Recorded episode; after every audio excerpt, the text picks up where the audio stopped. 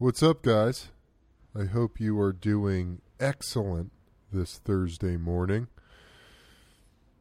Times are strange, I know, but it's good to be with you all. And it's good to be putting that good energy, those good positive vibes out into the world. It needs it. It needs it, y'all. I hope you guys are staying in the light, staying positive, staying strong. I'm not fucking around when I tell you the world needs you right now. So, that being said, very excited to share with you this episode with my good friend Sean McCormick. He is the host of the Optimal Performance Podcast. It's an excellent podcast. So much good information, knowledge, wisdom, insight. He's a biohacking maniac. The guy has great information when it comes to optimizing your health, your mind, your body, your spirit, getting everything into alignment. In this episode, we get really honest and current about where we're at in the midst of this coronavirus pandemic, and how our thinking has evolved, shifted, changed over the last 8 months into our approach and getting very locked in on our purpose as individuals, as particles of this here universe that we are all a part of, which was awesome and very therapeutic for me. He gives a breakdown of his tremendous program that he's put together for the people that he works with as a coach called the Full Moon Reset. Man, I'm telling you what, if you do this thing, if you put yourself through this, you will come out the other side a better, greater version of yourself.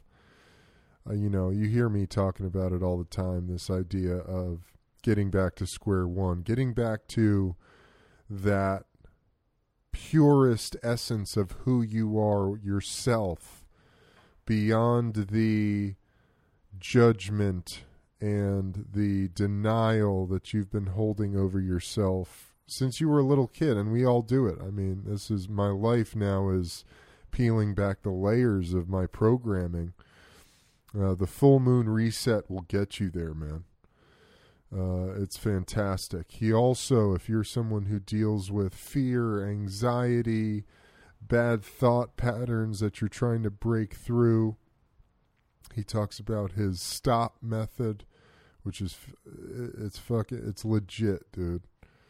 I have used it myself over the last few weeks. We did this interview yesterday, and we go into it, but we had a conversation a few weeks ago, and I did not release that episode, and I talk about why in this app.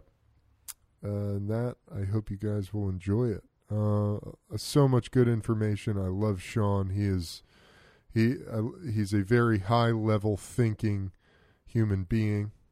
He's very sensitive. He's doing some courageous shit in his life that he shares about towards the end, so I highly recommend you listen all the way through in creating a life of total sustainability for himself and his family. Super inspirational. He's a big time support beam and fire of inspiration for me in moments when I'm down. His Instagram is tremendous. Every time he posts something, I'm like, oh yeah, that's it. Today he posted, sometimes I have to remind myself that no one's going to do the work for me. Whew. It's a big one, dude. So I think you guys will really love this episode. That being said, before I send you off, Invader Coffee, our proud sponsor, partner, fantastic coffee, guys. I look forward to it every morning. It is energizing, uplifting, inspiring, fire lighting. This stuff smells great. It's organic. It's low acidity, so it doesn't burn your gut. No jitters. I'm telling you, this stuff is awesome. It's veteran owned by my dude, Wes Whitlock. Head over to their website. Use discount code the Ebb and Flow, all one word, to get 15% off your next order. And with that being said, y'all, enjoy this episode. I'll see y'all next time. Peace.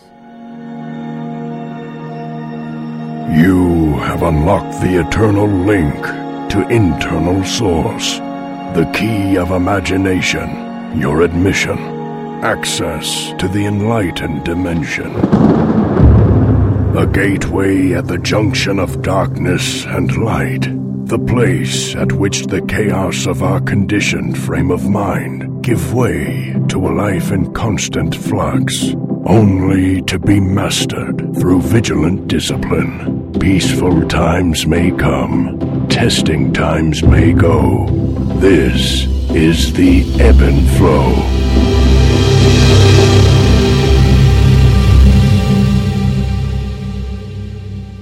What's up, everybody? Welcome to the Ebb and Flow podcast. I'm your host, Eben Britton. I hope you guys are staying positive, staying strong, staying in the light out there. I know that's what I'm doing in this insane time we find ourselves in. Every day feels a little bit crazier, a little bit more intense, but it's all good as long as we keep breathing. We've got our cannabis, we've got our plant medicine. It'll carry us through, man. We've got each other, baby. Here we go. So today I've got an excellent guest. This dude is really one of my brothers in arms. I always love our conversations. He is the host of the Optimal Performance Podcast. He is a performance coach, and he is a biohacking expert. So he's got a lot of great information. His name is Sean McCormick. Welcome to the podcast, my brother. I'm so happy to be here. I'm so excited to dig in with you, and wherever we go is just the right place. Awesome, dude. Well, this is like the third time we've tried to get this podcast rolling now because my power went out a minute ago.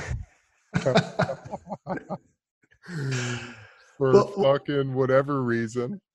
Luckily, we've captured and released at least one of our conversations because you've been a guest on the Optimal Performance Podcast, and that was a really cool cool episode. So we at least have produced some usable content so far, and hopefully this one makes it too. Yeah, exactly, dude. I think it will. I think we'll make it. So first of all, we had a conversation. How long ago was that now? 3 weeks ago? Yeah, about that. 3 weeks ago. We hopped on the podcast, on my podcast. It was a tremendous conversation. I, for divine intervention, decided to listen to it again and I was just sort of disconcerted with my approach and my posturing on some areas. And in this really weird time where things are moving very rapidly and I find myself constantly challenged in my beliefs and my views and how I'm approaching my messaging and what I want to put out there in the world and my position in this thing called life, called the collective consciousness. You know, I decided that based on some things that I said, I didn't want to release it. So I wanted to get you back on, and I wanted to hit some of these topics. And namely, you know, for me, for everyone listening out there, if you guys are fans of me and you've been listening to my message on Instagram or through this podcast, you probably know where I stand when it comes to the human body, the health and well-being of it, my views on how to best take care of yourself, and my views in the midst of this coronavirus craze. Obviously, I've got a ton of respect and for whatever your beliefs are. I have a ton of compassion for you, and that's been a main practice of mine and a big dance I've been doing through this thing. It's just having compassion for everyone I see and come into contact with. And the mask thing has been a big issue. And where I still do not agree with the masks, I'll say that outright. At times I have found myself allowing my anger at the establishment to come through when I'm speaking about this issue. And in that episode, I felt like I was just doing a little too much posturing, because to me, when it comes down to, I'm a humanist, you know, Sean, you know that. You're the same way. We believe in the human spirit.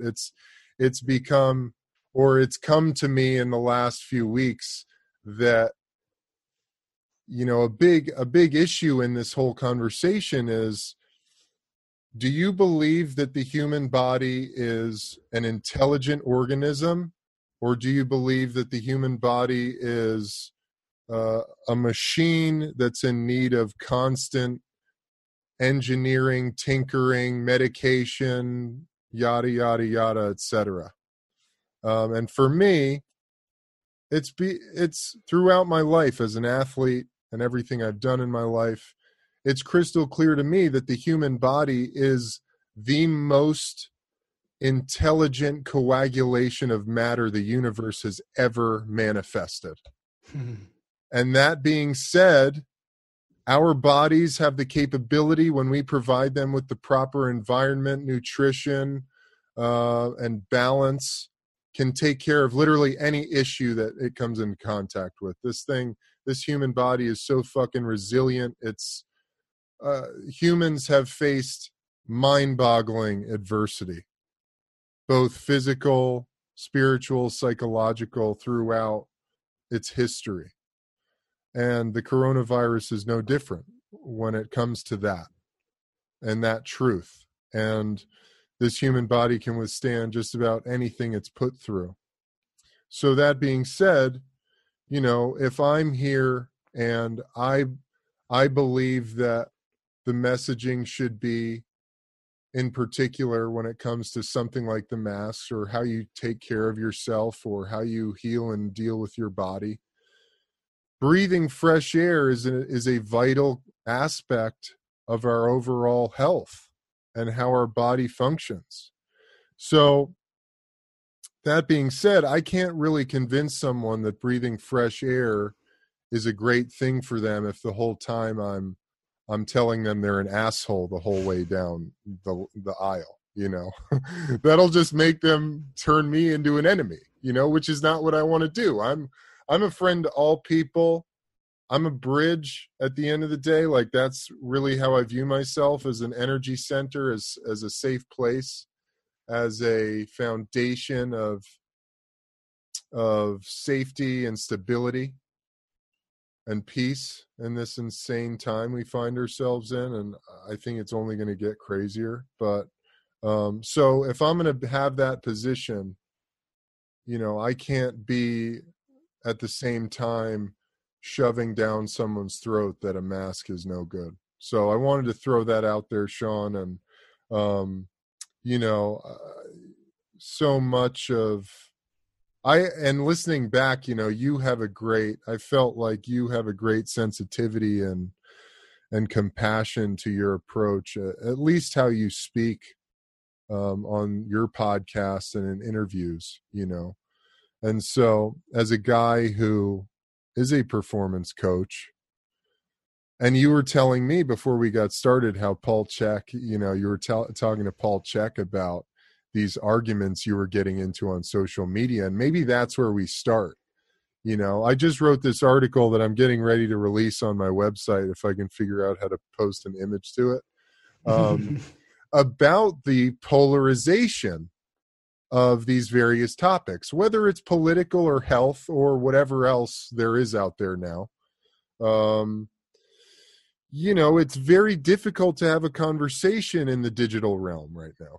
And it's difficult to get anywhere. And the issue is that communication is such an important part of our well-being and our evolution as beings.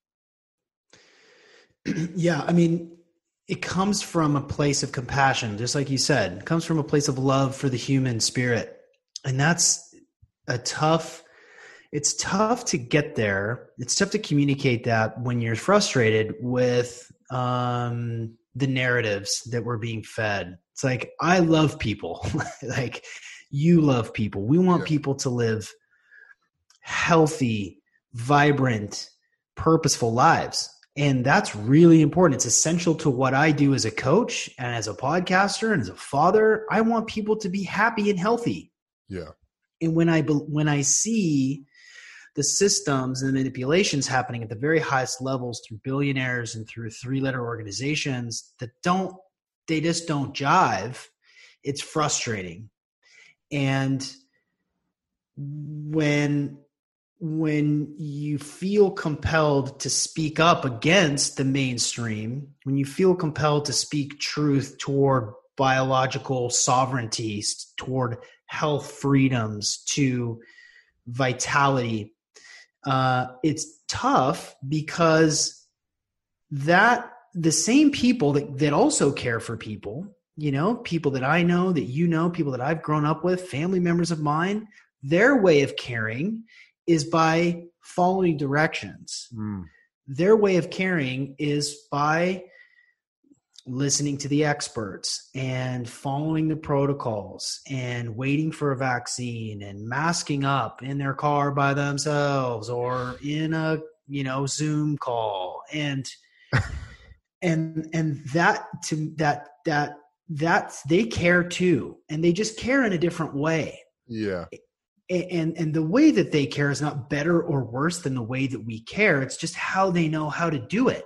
Yeah. And when it takes a lot of guts, and it's been wildly disruptive to my life, the same way that it's been to yours, to speak truth to biological freedom, to health freedoms. And I should clarify what that means.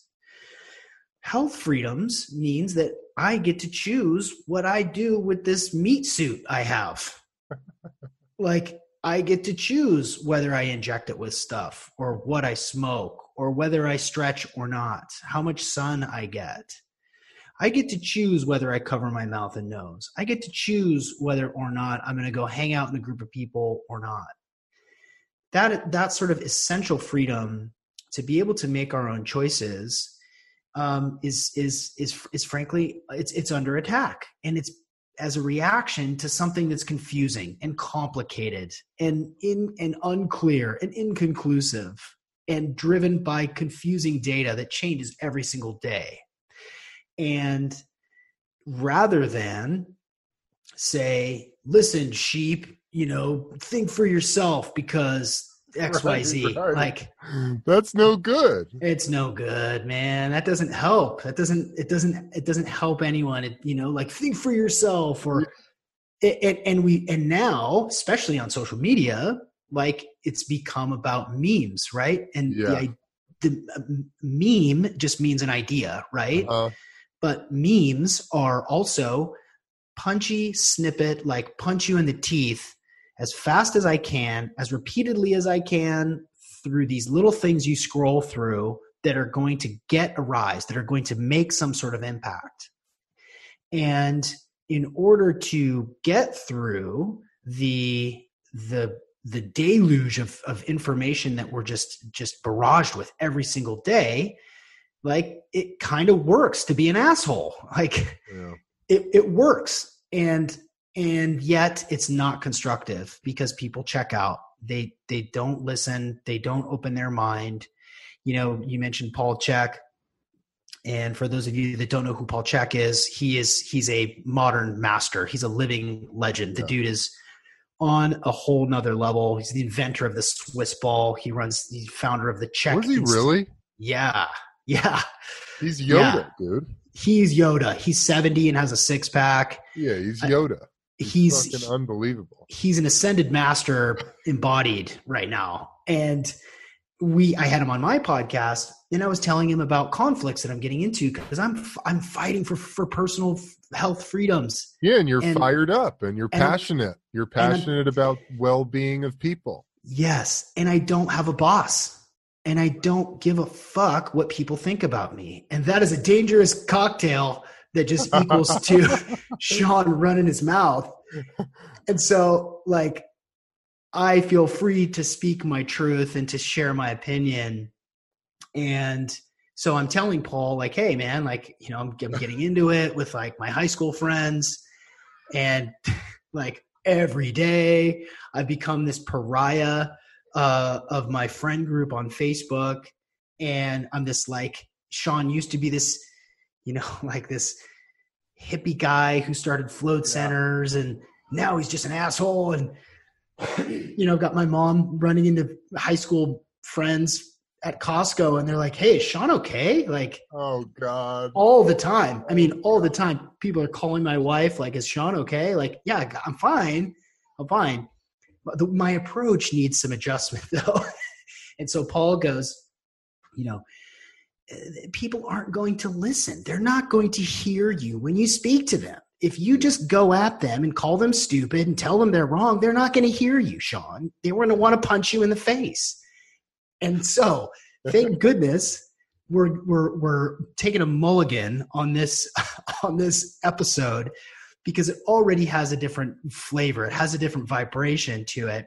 And in my world, I have devoted myself in the past, you know, 10, 15 years to developing the self through meditation and flotation therapy, through biohacking and sleep hacking and health and wellness and spiritual development. And what I aim to do now, what I continue to do, and I left a career in sales to like really pursue this for real in like 2010.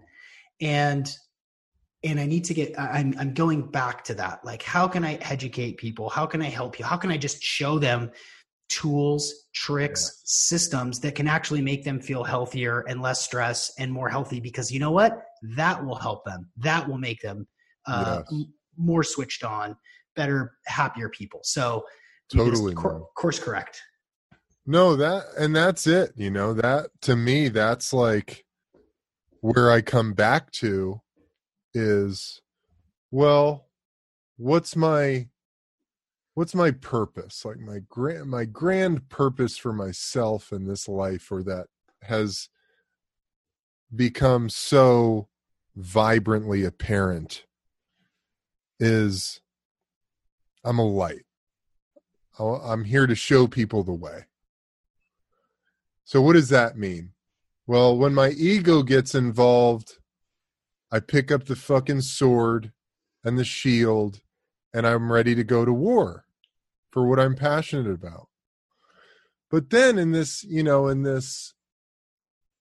last few weeks in particular, I've had these really interesting realizations, man, on this very thing. And it's, you know, one thing that keeps coming to me is it's time to put the sword down.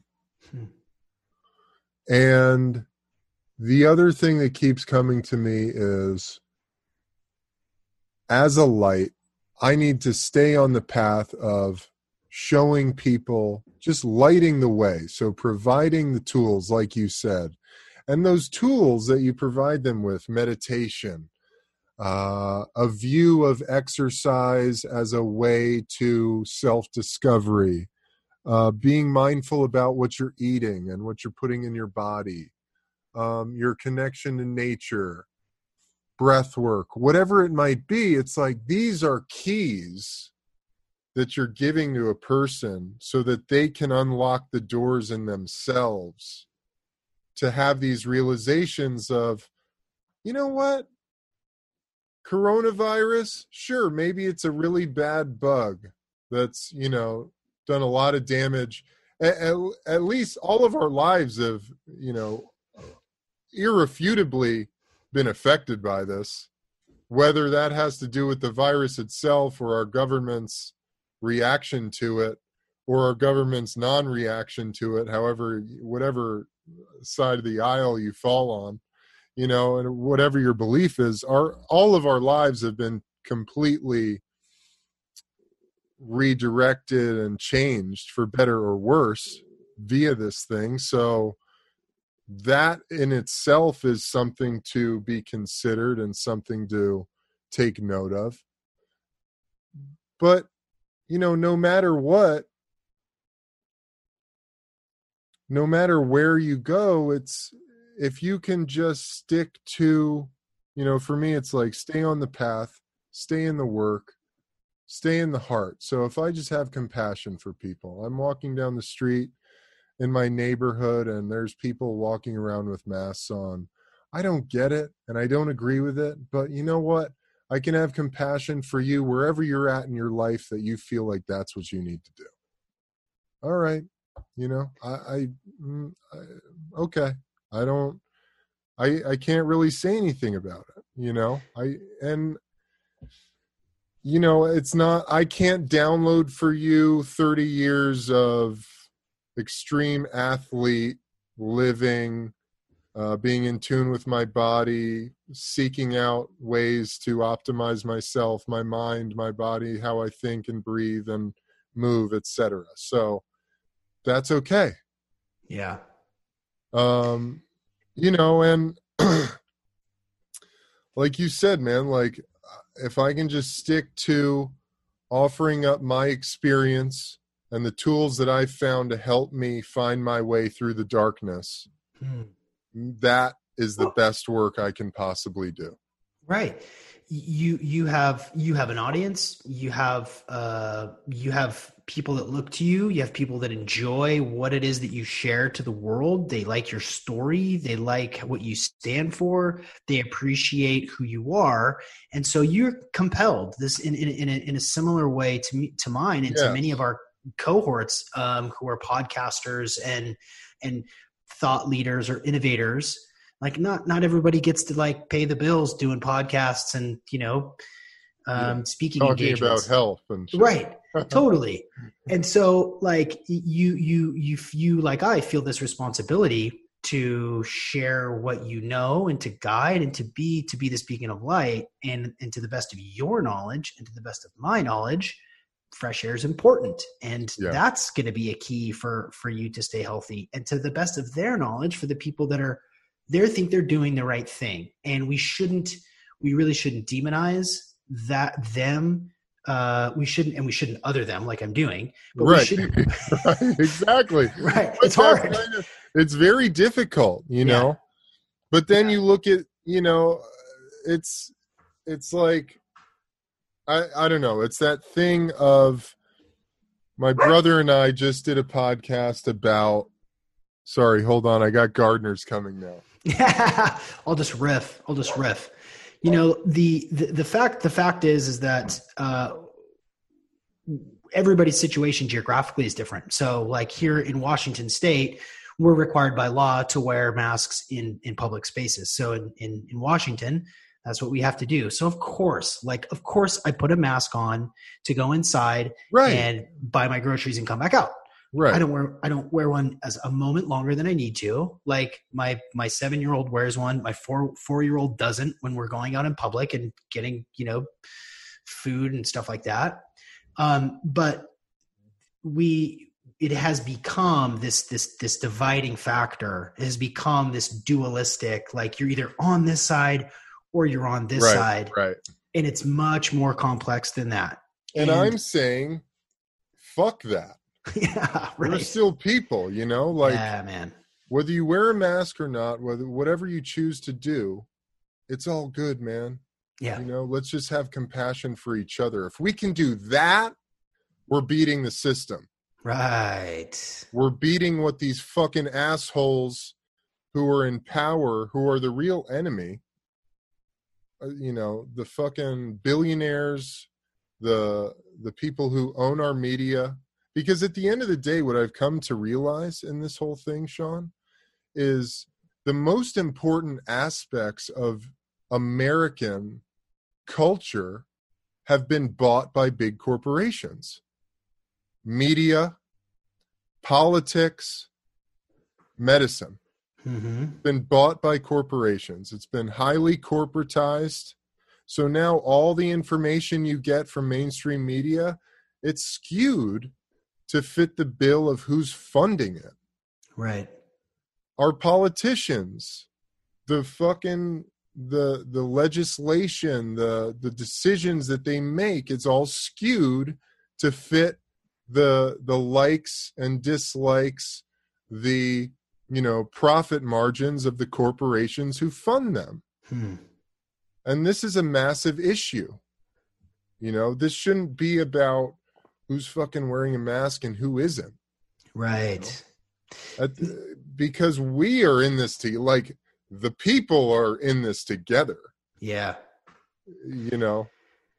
Yeah. And through this, I believe where this is going is through this stage in our human evolution that's coming in this bizarre format. Like yeah.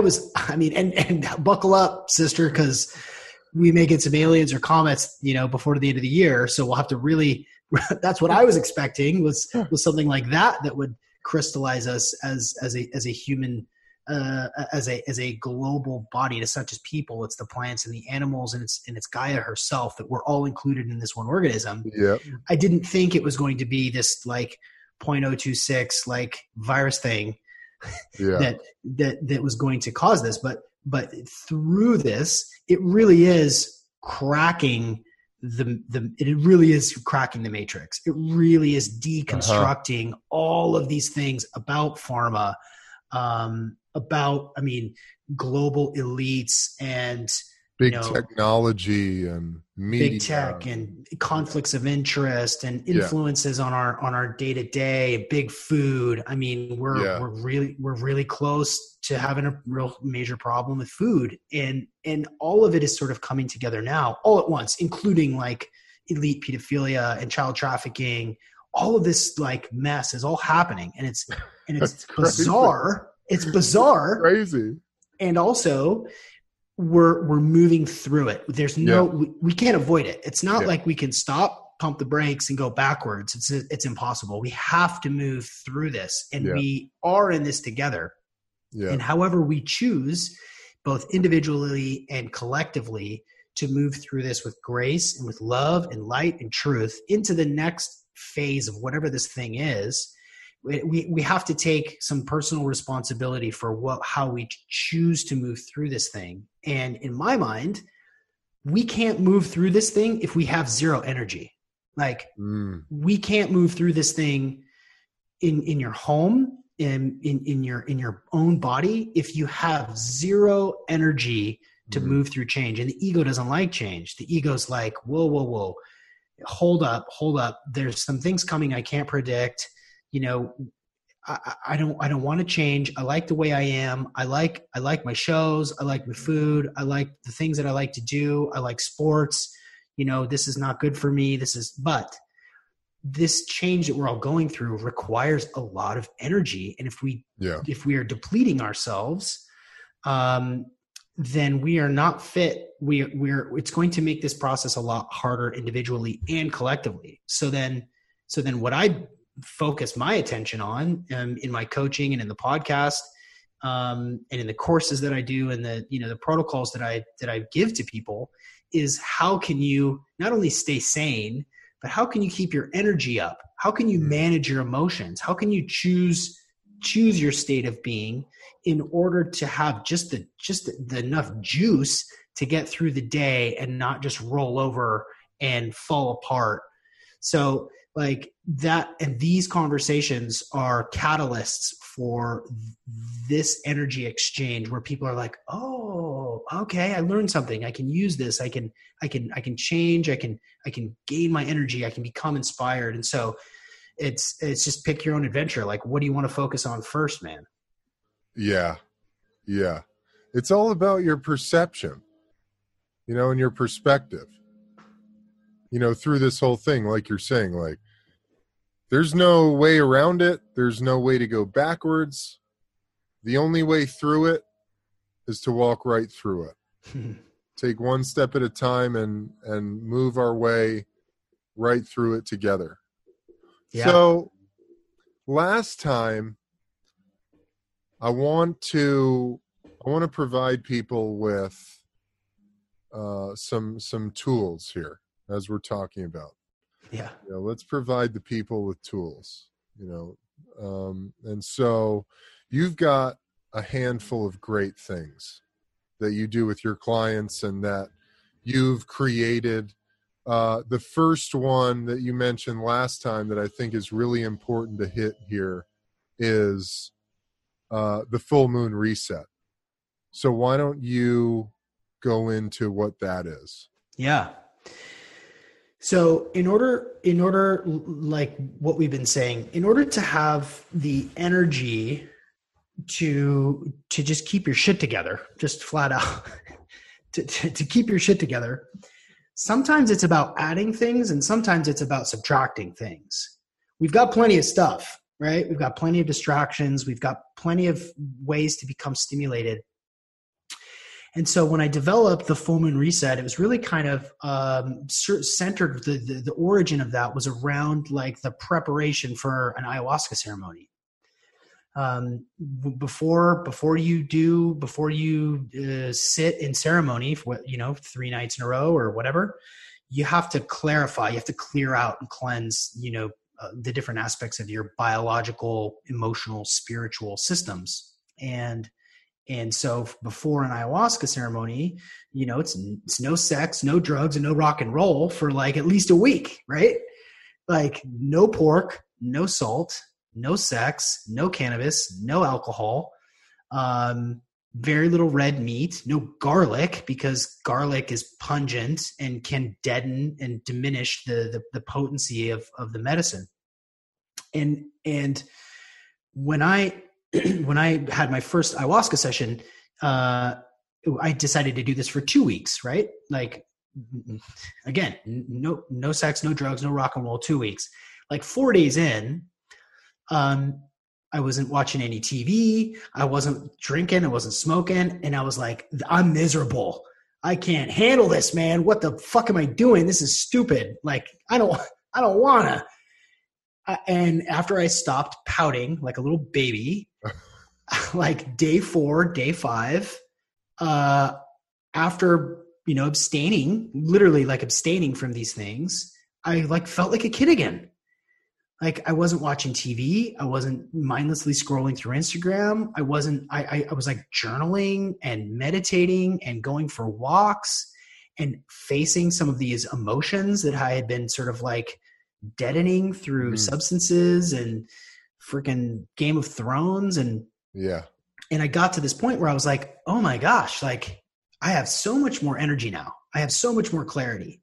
I've got like this sort of kid, like this, like goofy, silly sort of spirit, this like pizzazz back that I felt probably the last time I probably felt was like when I was probably 17, right? Mm.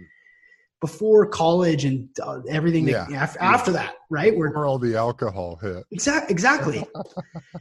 And so I thought, well, there's something in this, and I went through the full 2 weeks and I had, an incredible life-changing experience and that was a catalyst for major changes in my life. But I thought, well, how can I use the idea of this sort of abstinence protocol and make it more accessible for people so that they can experience this too? There's this dopamine, like you're 3 seconds away from a dopamine hit with your phone. And just like grab it. You don't even think about it. Before you know it, you're typing in your code and clicking onto Twitter and you don't even realize it. And then you're just scrolling and just dopamine hit after dopamine hit. And so what the full moon reset does is takes a half sidereal cycle, which is basically from a new moon, which is no moon, to a full moon.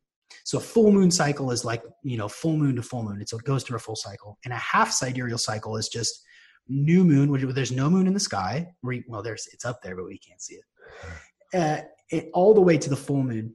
And through this process, it takes a similar approach. You look at these 4 areas of your life that you really build some abstinence protocols around. So you take a look at what you consume. So that's red wine, shitty food, sugar. I mean, for anybody listening right now, if you want to be a happier person, just stop eating sugar for 4 days, go through that process where you're like, fuck, you just want to punch everybody in the face and don't want to talk to anybody. And you probably get night sweats and you're uncomfortable. But then when it's gone, you're like, oh man, like I look younger. Oh man, I could sleep. Yeah. My skin cleared up. Like my joints don't creak.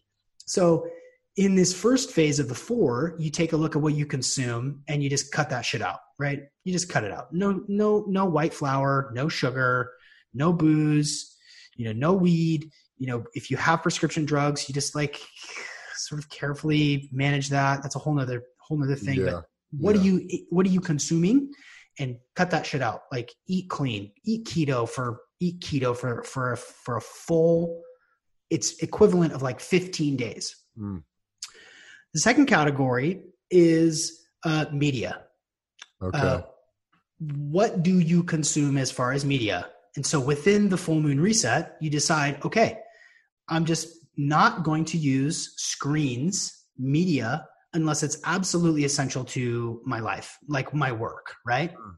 So I'll send an email, I'll jump on a Zoom call for work, I'll use screens as much as I need to in order to do my job and pay the bills. But anything above and beyond that, it goes away. No Facebook, no Instagram, no Twitter, no Netflix, no movies, just cut that shit out. You can, this is simple. The beauty of it is such simple shit. And it's so hard. It's difficult. It's so hard. The third thing is negative thought patterns. We can't help but run through these subconscious thoughts that have been formulated since we were little kids about, we're not good enough. I'm not pretty enough. I'm not strong enough. I'm not. These are all self-limiting beliefs that sometimes are actually not ours. They come from our families before we were 7 years old, when our subconscious minds were coming together. And we take a look at that stuff. You make notes of it. Like every time that you say, oh, I can never do that. And then you just write that shit down. You just make a note of it. Mm. So you take a look at your negative, your consumption. You take a look at media. You abstain from all of it. You abstain from negative thought patterns. And then you abstain from negative habits. So this is like sitting, like if you're a rageaholic and you're easy to fly off the handle, like don't do that anymore. Do you bite your nails? Just stop biting your nails for 15 days. Do you have a tendency of, do you like to stim? You like to stim yourself, like tapping, or you got the Jimmy leg, like just to be aware of some of these negative habits that you just have kind of accumulated unchecked. Mm. For likely your whole adult life. There are some other pieces onto this, like having an accountability buddy that says, you say to this person like, hey, this is what I'm doing. Maybe you announce it on Facebook and you say, hey, if anyone's listening, nobody cares, but listen, I'm going to step off of Facebook for 15 days because I'm going to do this full moon reset. And in a couple of days, through abstaining, through reducing that stimuli, those four categories of your life, you will be a different person at the end of this. So at the end of the full moon, the way that this kind of wraps in is the moon is most powerful, man. Mm. Right? It governs the ebb and flow. The ebb and flow. The ebb and flow, baby. The moon is in charge. It governs the ebb and flow of the tides. There's more ER visits during full moon. Some people say it's because of what's going on with water and the pull of the moon. Without getting too into the esoteric, which is my favorite stuff. Yeah, me too. Yeah, the moon's a thing, and frankly, if you go back 7 or 8 generations, we were in touch with the moon. We understood that we could hunt at night by the moonlight. Mm. We watched it. We were more connected with nature. And when you make a practical choice to change your behaviors, when you make a conscious effort, this shit is free. This is free shit. You do not have to pay $1 million to do this. You can do this yourself. But when you tap into and make a concerted effort to connect with nature in this really simple, really fundamental way, you're doing what's called pulling down the moon. Mm. You're actually pulling the moon's energy, using it to transform. So at the end of this full moon reset, you look back at all the things that you've changed, and then you get to choose what you put back in there. you get to make a conscious choice. Like, do I want to go back to a fucking half a bottle of red wine a night? Do I want to go back to like smoking a cigarette with when I see my friends? Do I want to go back to 3 hours of Netflix every night? But that point, it's conscious and you're aware of those behaviors. And for clients of mine that have done this very simple but not easy protocol, they're totally different people at the end of it. It's freaking amazing. Yeah, dude. That, I mean, that is, that's so powerful. You know, I talk about on this podcast a lot, this need to get back to square one or to get yourself back to neutral, you know, and this is the exact protocol that if, you know, if you're not, for me, you know, my life has been a process of this in many ways of getting to, like, I remember even as a little kid thinking about pondering what is the most complete version of myself and how do I get there? And, you know, that took a detour into the NFL and football and, you know, alcoholism and addictions to all kinds of shit that spit me out, battered, bruised, beat to hell. And I was given this gift of life after football where I could go and seek out that highest version of myself, that greatest version of myself.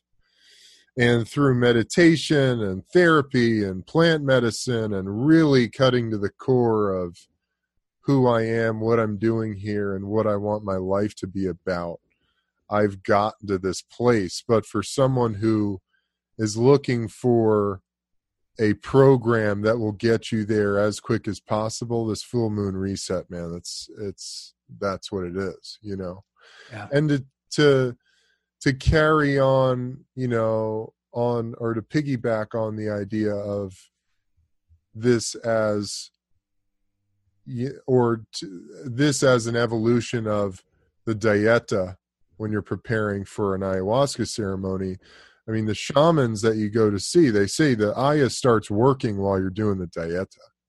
You know, all of that, the pouting and the shit that comes up while you're restricting yourself, that's all part of the process. You're just getting the fucking gears moving for your evolution of mind and body and spirit, you know?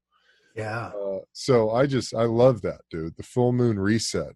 I think people are going to love that. I think it's so, you know, like you said, it's very simple, but it's very difficult, but it's also life-changing.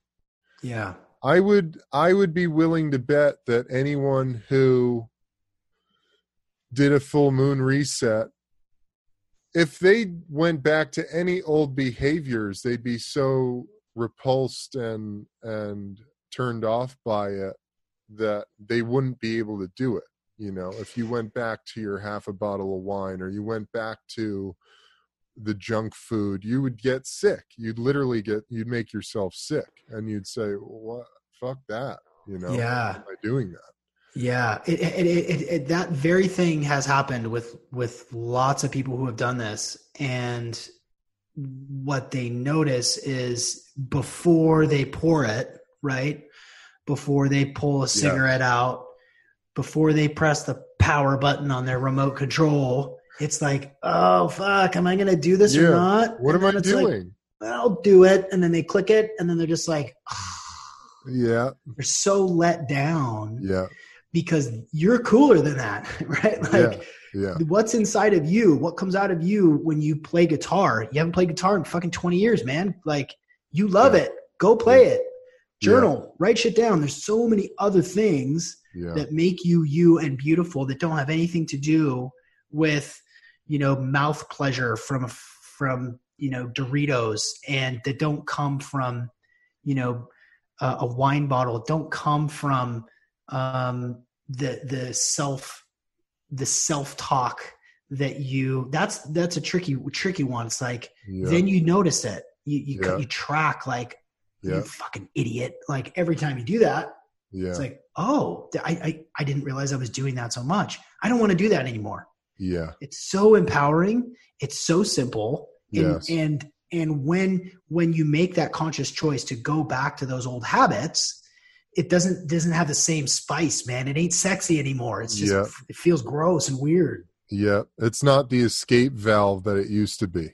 Right. You could just go and hit the escape valve, baby, and you're off into fantasy land and your mind, and you're shut off. Yeah. But once you've turned that corner and the escape valve doesn't work anymore, you've lost that. I guess on a chemical level, something happens where you're not getting the hit anymore. You're not getting that rush of dopamine or whatever the chemical cocktail is happening in your brain that's making you feel that sense of pleasure. Because you've sort of activated, you've overridden the programming, and you've activated your true essence and your body's own creative mechanisms. You know, that's what I've found. And I've had this realization, this insight. It's not new, but as I continue to go down the path of self-actualization,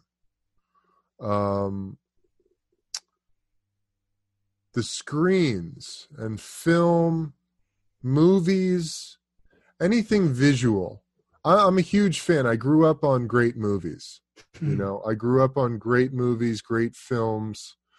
They were a massive part of my upbringing and have a lot to do with my view of the world, and maybe even the view of the world that I've had to deconstruct over the last 5 years.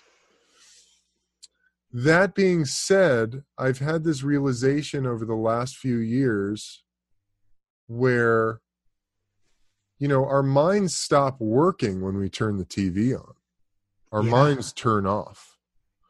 And what ancient cultures, life was so much more magical and mystical because everything was created within. You know, and stories were told, and you could envision this whole world in your mind, and it became so much more real. But with the invention of the television and film and storytelling on a visual medium, it literally co-opted our own innate ability to create magic in our world. And it turned us off in this way. And it's led to this disillusionment of our own humanity, which is really, it's not doing us any favors. I mean, to say the least, it's an interesting thing because I would like to say that I don't think there's anything inherently wrong with watching good movies or watching a show every once in a while, but you know, when you cross through the threshold, you go, well, maybe it's not good, you know. maybe we need to turn it off, you know, like in The Cable Guy, somebody's got to kill the babysitter. You know? Right. And yeah, man, you know, I don't know, man. The Full Moon Reset, guys, I have not done that specifically, but that shit works. Doing a dieta to clear out the cobwebs and the shit that's inhibiting you from accessing your fullest, highest potential. Because let's face it, guys, we're not doing that. If you're living the common American life, you're really not doing that. You're busting your ass all day at work. And God knows that is fucking hard enough. Yeah. You know, but you're coming home and you're doing whatever you can to fill the void and escape and give yourself a piece, a break and a peace of mind. And how that comes is through substances, television, alcohol, porn, fucking you name it, junk food, really tasty food. I mean, fuck, dude, we live in a time of the most insanely good tasting foods are available. You know, but the fact of the matter is they're just not good for us. It's like, it's that rhythm of working all day and then saying, hey, I just need to chill. Like I just need to check out. I don't want to think about anything. I just need the things that make me feel good because I'm working so hard. I totally get that. But the answer is not always more stuff. Yeah. The answer is like a fire in the fire pit in the backyard, right? Yeah. The answer is like meditate, meditation, quiet. Like sex with your partner. Yeah. Like the answer is like hard exercise. So you feel like, man, I really pushed hard. It's not more stuff. It's not more input. It's not that constant dopamine rush. And so then to your point, like, yeah, if you want to watch a movie every once in a while, like do that. It feels good. It's fun. And it's more interesting, more meaningful, but not a movie every night, you know, like takes the fun out. And I believe that in order for us all to move into this next evolution of human consciousness, we have to actually go back to the core of who we are as conscious beings, as sentient conscious beings alive in this time. Yep. We have to connect with nature. We have to take our shoes off and stand in the dirt. Like we have to go look up at the stars. We have to make a fire. We got to know how to make a fire. Yeah. Like those are the things that are going to connect us to the next evolution of consciousness, not fucking, you know, Riverdale, which is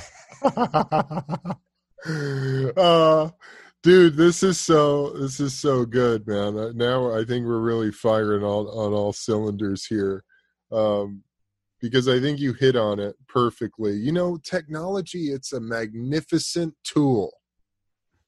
It's a magnificent tool, like a fucking hammer, a power drill, a fucking beautiful instrument like a guitar, you know, like a football. Like it's a great tool for doing things, but it can't be the end all of our existence. You know, my brother and I have been, maybe you've listened to a little bit of it, but we've been doing this deconstructing social media series. Yeah, I've listened. And my brother asked a brilliant question the other day, and he said, why are we doing this? Like, why are we here doing this thing, quote unquote, deconstructing social media? Why does this fucking matter? Who are we to even have this conversation? Like, is this a topic of interest for anyone? And my response was that I can't help but when I'm scrolling through social media, or even find myself having done a lot of screen time work, emails, research on the internet, you know, chopping and pasting and cutting an episode together, whatever it is, there's a very real disturbance in my inner being. I'm disturbed by it. Like this is not, to me, this digital realm, this technosphere that we're all operating in, there's a disturbance in my spirit, in my heart, where it's not where I want to be. It's not sustainable to my life essence, to my grand goal of what I want my life to be like. Do you think that's, I feel like you would agree with that. Do you feel like that's shared by many people? Do you think that that's a broader perspective? You know, like what's your take on that? Well, it's now mindless, right? And not everybody listening is a podcast host, and not everybody is a, you know, a public figure, but we all know what it's like to just like refresh the feed. Like I've scrolled for a long time and I'm refresh the feed so I can get more stuff, so I can see more posts of other people's dinner and their trip to friggin' Tahoe. And like, Whatever else.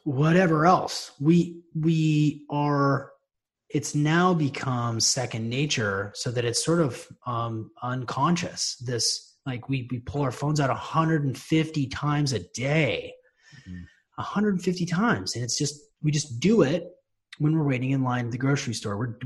We do it when we're,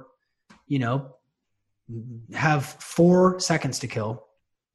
And in so doing, we are with this habit that we develop is neurochemically being reinforced. Like, oh yeah, man, that's good. Oh yeah, do that again, do it again, do it again, do it again, do it again. So you're constantly doing it, but it's like nourishing, right? It's not, yeah. It doesn't make you feel warm and fuzzy the way that a hug does, or again, yeah. the way that sex with your partner does, or the way that a fire does. Like, it's just a thing we do. And we got here real quick, like yeah, really fast. Really we went fast. From pagers to flip phones to like this, like strongest computer ever, unlocking the Akashic records from our pocket. Like, we do it just because that's what we do, and it's easy, and it works with our, it's designed to be stimulative to our brains, and the colors and the sounds and stuff are stimulative, but it's not nourishing. And I think you are onto something. I think you're right. I think that there's this like FOMO aspect of it. There's this keeping up with the Joneses aspect of it. And there's this real like red root chakra need to feel like seen, to feel alive, to feel like relevant in the world. And a lot of us just get caught up in that, and we don't really use it for a purpose, and we don't really like use it to make meaningful connections. It's just like feeding the slot machine that's inside of our brain. Yeah. I think it's a really worthwhile conversation to have. I think it's a really interesting concept to think about. Well, what would I be like if I wasn't doing social media? Would anybody see me? Would anybody care about me? Yeah. Would I be entertained? And I have to say, I feel so liberated when I fucking let all that shit go. Yeah. Like last Friday, I my wife is super busy. She's kicking ass with her business. And that puts me into the driver's seat with parenting duty.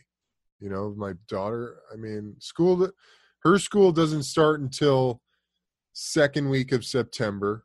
And even then, it's going to be this fucking Zoom shit, So I'm really reprogramming myself to give my full attention to her during the day, to my best of my ability, because I believe that raising her and cultivating her mind and spirit and heart is as important as me getting a new good podcast out or spreading the good message of how to heal and better deal with your life, But last Friday, my wife had to work all day, and Thursday night I'm like, we're going to go to the beach. We're not going to we're not sitting at home anymore, and we're not going to fucking do this thing. And, where, you're just like, there's the iPad and the screens, and, I already do as much as I can to limit her time on the screens, but at some point, it's just like there's nothing else to do in the house right now, Yeah. It's fucking 105 degrees outside, It's like the sun is scorching. It's not really a day to go out. So I'm like, fuck it, we're going to go to the beach, man. So we went out to the beach and spent the whole day there. She was literally in the ocean for 4 hours. And it was so fucking liberating. I was like, what am I doing? What am I doing? I've already really pulled back my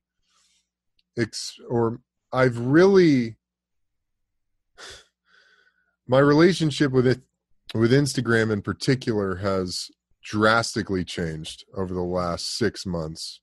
and continues to the point where I don't even really look at it anymore, because like I said, the moment I get into it, I start to feel this really gross feeling in my guts. Yeah.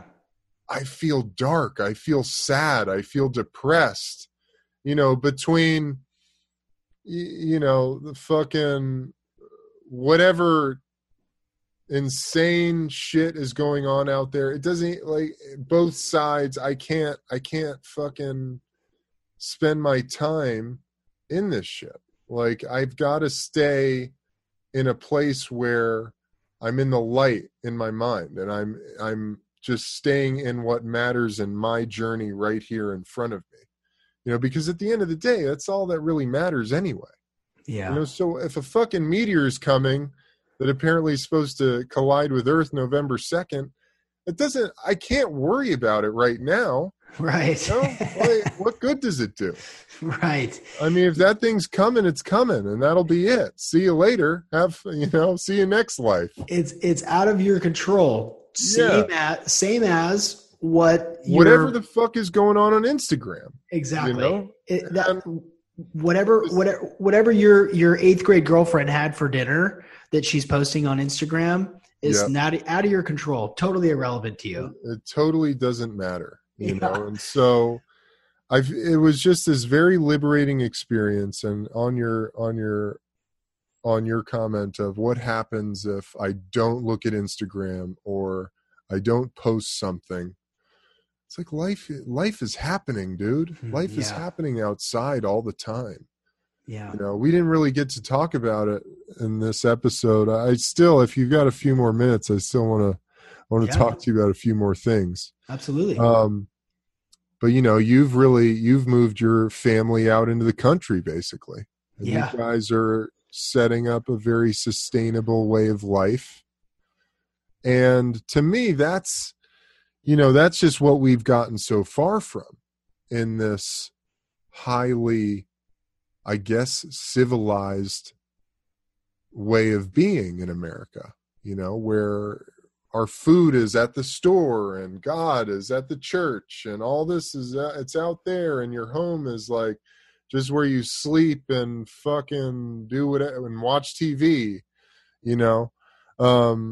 So talk a little bit about that, man. I mean, cause that to me is what it's about. Like, and this whole conversation, rather than, you know, and that's been a big part of my process recently in particular is, you know, rather than picking up my phone, I'm reading books. Like, I'm picking up books and just reading books, and, or I'm writing, or I'm working on my podcast, or, you know, I'm doing something productive rather than just doing the thing of picking up my phone and scrolling through Instagram. And what I've realized is how much fucking time I waste on this shit.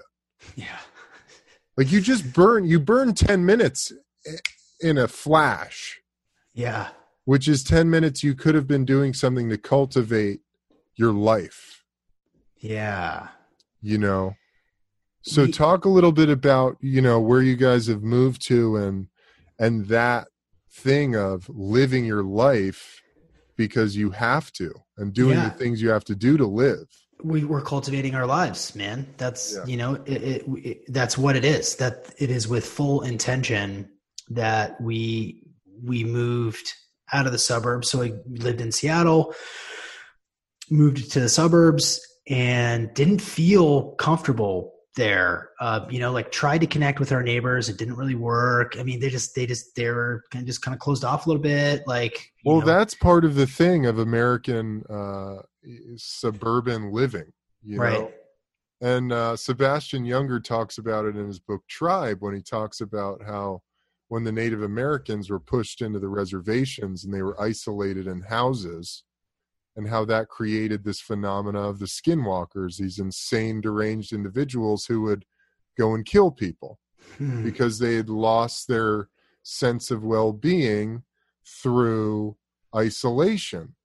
And I've been thinking about that in our neighborhoods. It's like, you know, we live, like, my neighbor is, I don't know, 5 yards on the other side of a wall, but we don't really communicate that much. And that's an issue. It is a logistical issue if shit hits the fan. It's a spiritual issue because you really like your actual community, your actual tribe, right? Not your online tribe, which that I have some, I like the word. That's a whole other, we'll do that pod next time. Yeah. You and your brother talk about what it means to have a tribe, right? Like, yeah. Like you are not connected to the person that's 5 yards away from you. Although you hear them and you see them come and go, but you're not really connected to them. They're sort of close but far. And my wife and I, for a long time, as soon as we bought our house in the suburbs, was like, something about this doesn't feel right. You know, Applebee's down the road and friggin' Walmart down the road, like doesn't feel. This ain't home. It. No. And I grew up in the suburbs. Like I grew up 10 minutes away from the house that I bought, which was cool because I was near my family. But we were like, what is it? What do we do? Do we move out to the country? Do we go? Do we travel for a while? What does this look like? And we decided that we wanted to, again, logistically set ourselves up for this. This is like a little bit prepper, a little bit logistical, but we want land. We don't need a ton of land. I don't need 1,000 acres. I don't need 100 acres. I don't even need 10. So I got 2, and on 2 acres, I can grow enough food to feed my family all year long. I can have chickens and ducks.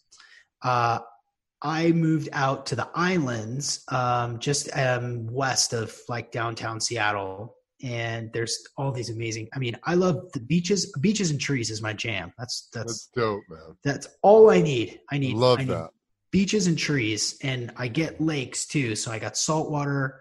And so we're in this, you know, this 2 acres, and there's roosters crowing from the neighbors that are 2 acres away. Chickens are coming in the fall, ducks in the fall. You know, I've begun to prepare the garden that I'll plant a lot of stuff in the fall to set up for the spring.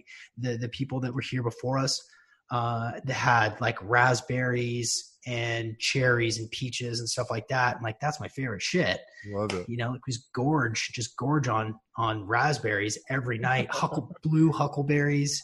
Like, so what we decided was, if shit hits the fan, are we going to be able to survive? So we have freezers full of food, you know, enough food to last us months and months and months. We've got, you know, simple like fowl lives, you know, livestock, animal husbandry. You know, we may graduate toward like pigs or goats or something. Goats. Yeah. And my other neighbors, and I say neighbors, and this is where it kind of comes in a minute, but I'm preparing so that I can have what I need. The house itself, you know, is this old school sort of like quasi farm house that we're having to put a lot of work into, to make it feel the way that we want, to make it more modern. But like, I have a well, that's where I get my water. Oh, so that's awesome. All my water comes right out of the earth in my backyard. It doesn't have any fluoride in it. It doesn't have any pharmaceuticals in it. It doesn't have chlorine or any of that shit. And in this process of going to a more rural area where I'm 5 minutes from the beach and 5 minutes from 1,000 trailheads, I have neighbors that I can see. Like I can go out and I can see my neighbors. And the moment we moved in, literally the day we moved in, like they saw us drive down, like kind of come down the road, and they came out and they were like, "Hey, my name's Daryl. My name's Brenda. Like, how are you?" I'm like, "Oh, we're great. I haven't even parked the fucking truck. Like, what's your guys' story?" Like, "Oh, we'll have you over for s'mores. Like, how's tomorrow night?" And it's like, you can't say no to that. Yeah. Right. So like, now I know my neighbors, and he's like a volunteer EMT, and he's great with machines, and he's really handy, and he's a pastor, and he's this beautiful, wonderful man. And his wife is phenomenal. They've got grown kids that kind of bounce back and forth and visit a lot. And so now I have a community, Rick. I have a physical community. I met my other neighbors on the other side a couple of days. This was actually just a couple of days ago.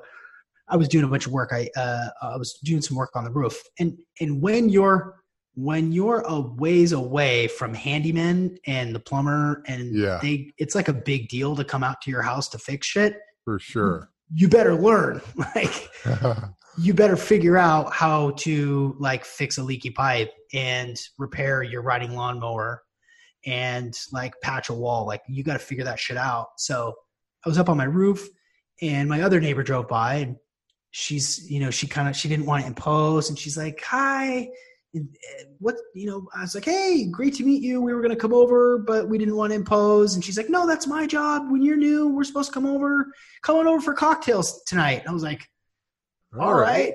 Okay. Like, so I was doing this construction and my wife and kids were out of town and she's like, bring the family. I was like, well, it's just me. You still want me to come? She's like, no, come over. You're alone.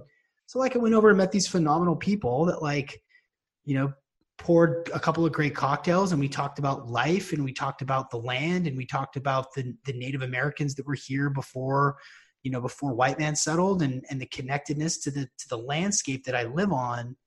And just doing that, having that sense of groundedness to the earth and to this community around me was like, this is it. This is exactly why we came. Now, my internet is kind of shitty. like if I like, I got to plan a couple of steps ahead to get food and stuff because there's like the grocery stores are not very close and they don't have great stuff. But you know, I met my other neighbors. They're like 4 miles away and they have a farm with chickens and now it feels more real. My reality has become more real, more aligned than I think it maybe ever has before. And there's a lot of puzzles and a lot of Legos and a lot of books going on in my house now. Awesome. To just like get into it, enjoy this time. And summer in the Pacific Northwest is friggin' magic. So yeah, I mean, it's like living with intention, right? Like what yeah, I control a lot of things in my own life and my family, and I can control where I live. I can control food as much as I can. Like I'm looking at solar panels. Those are going to cost an arm and a leg. That may be a little far, maybe a ways out before I get the solar panels. But it's just, I feel more connected to myself. There's no 5G around me. All of the things that I can control for in order to live the life that I want, I'm beginning to make changes towards, and it feels good, man. It's empowering. It's so awesome, dude. It's super empowering. I love that. It's very interesting to me and very exciting to me. I don't know if we're quite there right now, but, it's down the line, you know, it's in my mind's eye to purchase some land and have a place to cultivate my life and my family's life completely in that way. So it's super inspiring, dude. I appreciate you sharing about it. Yeah. Thank you. All right, dude. So the last thing I really wanted to talk to you about aliens, but we're going to, we'll do that again. We'll come on again and we'll do that. But before we go, because it's so powerful and I think people could really get a lot of use out of it. And you mentioned it last time and I've used it a handful of times myself over the last couple of weeks, is your stop method. So for anyone out there, you know, for me, anxiety has been a big, I've been doing the dance with anxiety in myself since I was about 18 was my first like full-blown panic attack. And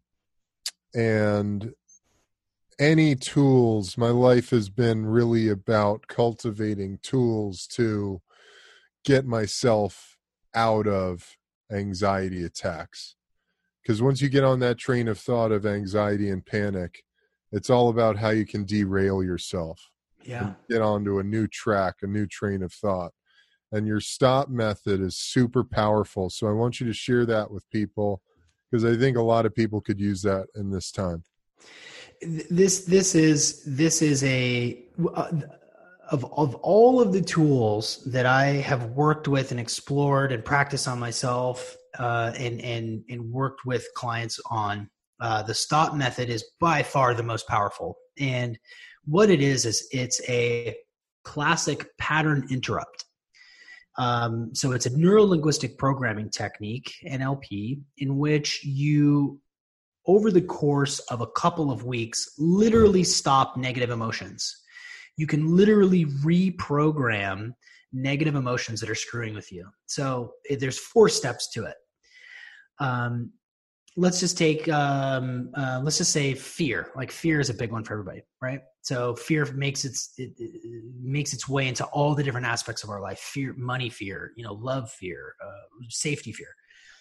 In this process of the STOP method, in the first step, you sit down and you actually let yourself feel that fear.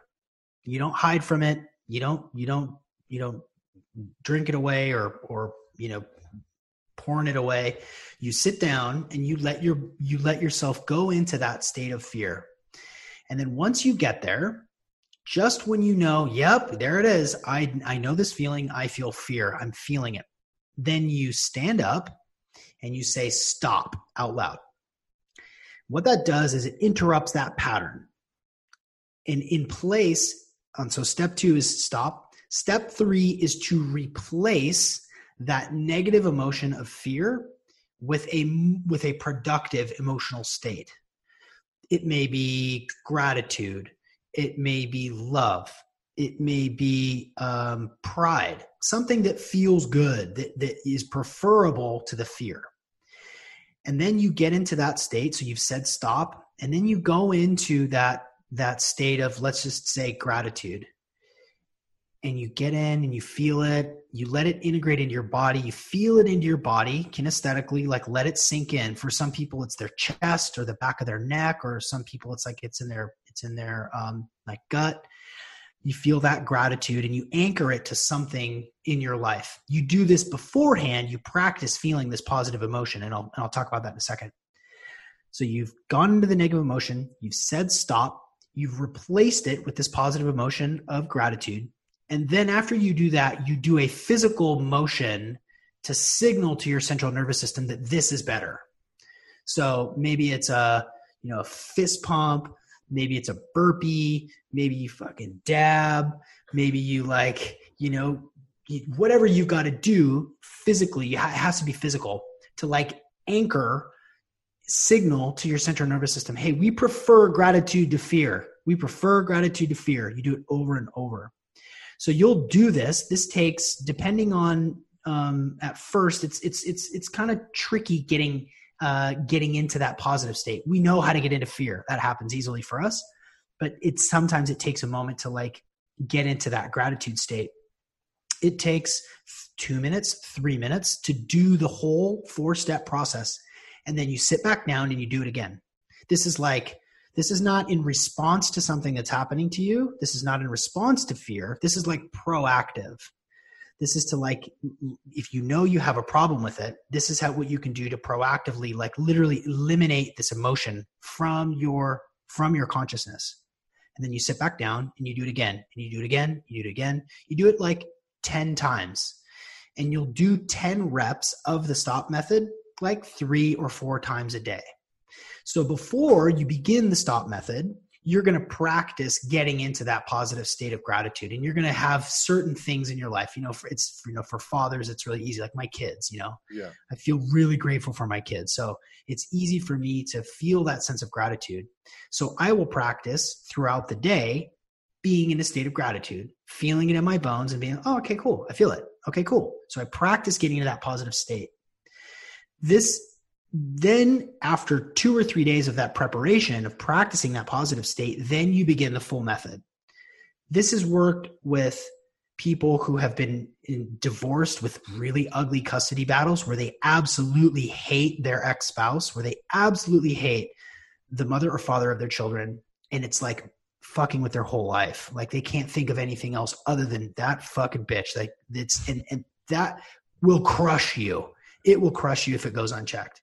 Yeah. This has worked with people who have been in lawsuits. This has worked with people who have lost a loved one, right? Where they're stuck in that negative emotion and they don't know how to get out. They don't have a technique. This technique is so effective. What will happen is after you've practiced the positive emotion and then started the Stop Method protocol, after like 2 or 3 days of doing this 10 reps, and then you do that 3 times a day, by like day 3, you know, you've done 90 reps of this. You can't even feel fear anymore. It's fucking crazy. Like, you sit down to do it and you're like, I can't even find it. Like, come on, what am I scared of? And you think, okay, it's like, I think I'm good. I'm done. I don't need to do this anymore. Keep going. Keep doing it. Force yourself to go there, to go into that negative state of fear. And for most folks, it's like 7, 8, 9 days. And then they go to sit down and feel the fear, and it is gone. It is no longer there. This is like, we should be taught this shit in like 3rd grade. Yeah. These mental techniques. But it is massively effective. I've done it for all sorts of things in my life, and my clients have too. You can go to smart Sean bought the domain StopMethod.com. You can go to Stop Method. You can watch me demonstrate it. I'll tell you a little bit of my story. If you want to take it further and go deeper, and you want to book me for a free 30-minute coaching strategy session where we can actually take this technique and go a little bit further, or do like a coaching strategy session around something that's fucking with you, I invite everybody to do that. But you know, Eben, I don't know what the thing is that you've been using it for, but I would encourage you to stick with it and do it every day. Whatever that negative thing is, if it's anxiety, it's from some sort of source. Yeah. If you do it proactively in a week or 10 days, you're going to be like, oh my God, I can't even picture it now. I don't even feel it. I can't even see it. Yeah. I'm going to do it, man. I'm going to keep doing it. It's awesome. Good. It's very much helped. So I didn't realize it's a practice that you keep doing, and then you reprogram that thing, that trigger, that mechanism, whatever it is. Yeah. So I'm definitely going to do it. It's worked for me in the moment too. Good. So, you know, just for the power of that. But, you know, of course that works, because you're, you know, it's all energy, and it's all about, you know, NLP is no joke. Yeah. So that's awesome, brother. I really appreciate that, man. And I appreciate this convo today, and you're the man, and we'll do it again. Cause I really want to talk to you about aliens. Yeah. Let's do that. Probably by the next time we talk, they'll be here. Which ones? I don't know. I think it's the Pleiadians. I think they're coming, buddy. Yeah. They're going to pick me up. Pick us up. Yeah. Hey, let me just show some gratitude to you, Eben, because your ability to speak deeply, to think critically, to express yourself in a way that is truthful, that is authentic, that is grounded and honest, is so inspiring. It is so cool to watch, you know, that you decided to do your own podcast. And like, okay, I'm going to do it. Like, I got a lot to say. That you've activated on it. It's a beautiful podcast. I know you're just getting started, but you're going to do so many cool things. You're going to have so many epic conversations. I can't wait to see you continue to just grow in this really cool way. So thank you. That's awesome, man. I really appreciate that. You're a huge inspiration, man. Mm-hmm. You want to shout out your stuff? Yeah. Shout out my stuff. So Optimal Performance Podcast is the podcast, and the website is seanmccormick.com, SEAN McCormick, StopMethod.com if you want to check out the Stop Method, and then just Google Full Moon Reset. I have to double check and see if the website's still going. It's not like highly marketed or funnel, you know, but I'm easy to find. I'm Real Sean McCormick on Instagram. Pick any of those places and connect with me. I'd love to hear from you guys. Awesome. Awesome, dude. Well, thank you so much. We're going to do this a swap cast. So yeah, buddy. It'll air on both our channels. And that's about it. Hey, thank you guys so much for joining us on this very therapeutic conversation. As always, I greatly appreciate your support and your ear. For more information from me, head over to ebenbritton.com. Obviously, you guys know where to find me on social media. And that's all, folks. Until next time, you guys hang in there. Stay tough. Stay in the light. Stay positive.